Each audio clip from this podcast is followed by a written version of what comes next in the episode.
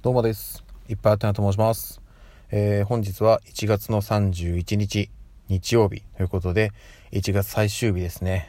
えーっと、今日もお仕事だった皆様、お疲れ様でした。えっとですね、まずちょっと、まあ、ある種恒例のというか、えーカピーハさんからのお便りコーナーということですね。まだあの、何通かいただいているお便り読めてないものがありますので、今日も一つ読ませていただきます。えーとですね、いっぱいあてなさん、こんにちは。体調が悪いのに、配信頑張ってらして素晴らしいですね。でも、ご無理なさないでください。短い配信にしたり、お休みでも良いと思います。なるほど。休みません。まあ、あの、ちょっとね、調子悪い時とかは短い配信にすることもあるかなと思うんですけど、やっぱりちょっとね、うん、ある種ね、これ継続していくことで、その、体調面とかもね、この、まあちょっとね、どっか別の場所でも話しようかなと思ったんですけど、やっぱり、なんやかんやね、こういうのを継続的にやるっていう、なんかあると、体調をね、良くしなきゃ、徹底しなきゃっていう、なんかモチベーションにもつながったりするんで、短くなる時もあるかもしれないですけど、えっ、と、配信は継続していこうかなと思っております。はい。お仕事のことも、えー勤務時間を離れてからでも改善方法あれこれ考えを巡らせたり、お子様のことを話して立派なテナさんのお声、とても真面目な方なんだろうなと感じます。そうでもないです。真面目というか、なんか、うん、ちょっと頭固いんですよ。本当にね、あの、融通きかないっていうか、あの、前も話したんですけど、アドリブが全く効かない人間なんで、はい。あの、とにかくね、これはこうだ、ああだっていう、ちょっとね、頑固なとこがあるんです。性格的にも。はい。まあ、ただね、まあ、それをね、えっ、と、真面目と撮っていただけたのは本当にありがたいなと思っております。えーまた配信楽しみにしてますということで、はい、ありがとうございます。えっ、と、2月以降も毎日継続して配信していきますので、よろしくお願いいたします。さて、えっ、とですね、今日は報告がございます。あの、昨日も、まあ、予告したんですけれども、えっ、と、今日ですね、映画煙突町のプペル、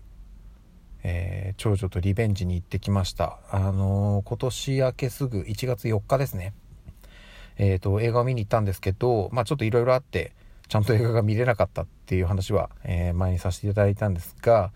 えー今回、改めてリベンジということで、長女と一緒に映画を見に行ってきました。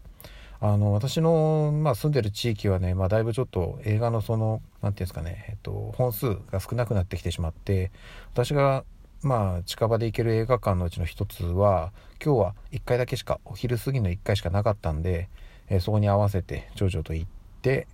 えーと、映画館で見てきました。えーと、結論から言うとですね、え最後まで長女と長女と一緒に無事に映画を見ることができました。よかったです。あの途中でね、そのなんかいろいろトラブルみたいなこともなくてですね、無事に最後まで映画を見終えることができました。むしろですね、なんか逆にちょっとここね、長女のテンションが上がっちゃってですね、映画館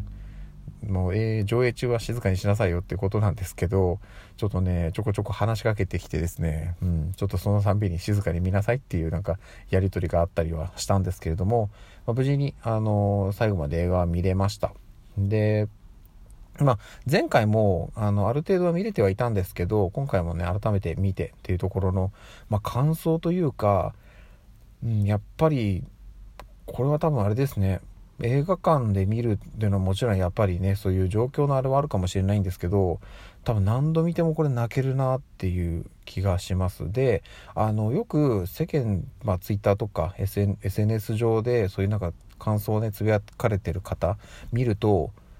その1回目と2回目とこの複数回見られた方で泣いたポイントが違うっていうふうにお話しされてたんですね。であのそこに関してはあの私はちょっと、えー違ってですね全く同じでしたあえっ、と厳密に言うと1回目に、えー、と見た時はあのちょっといろいろあってあの途中でねあの後半ちゃんと見れなかったんですよ映画をっていうのがあったんであの前半の方には泣けるポイントがいくつかあったんですけど今回見に行った時はその前半の前回泣いたポイントでは泣かなかったですね。でむしろ前回ちゃんと見れなかった後半の方にもともとちゃんと見れてたら泣けたであろうポイントで、え今回もしっかりと泣きました。いや多分これはでもね多分もう一回多分何回見ても、うん、あの一箇所これちょっと具体的にねその場所はあの話さないでおくんですけどあの前回も今回も泣いてしまったシーンがありましたね。ここはダメだなっていうところがあの2箇所ありました。でこの2箇所はね多分ね今後何回見てもそれこそえっと煙突町のプペルがまあ DVD 化とかしたら多分私買うと思うんですけど家で見ても多分ここ泣くなっていうぐらいのとこでした。なので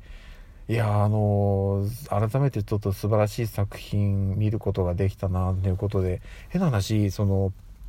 こっから先もうずっとあと何十年も作品を作り続けていくわけですよね西野昭弘さんは。でその要は作品をずっと同世代なんですよまあちょっと、えー、西野さんの方が年上ではあるんですけどほぼほぼ同年代なんで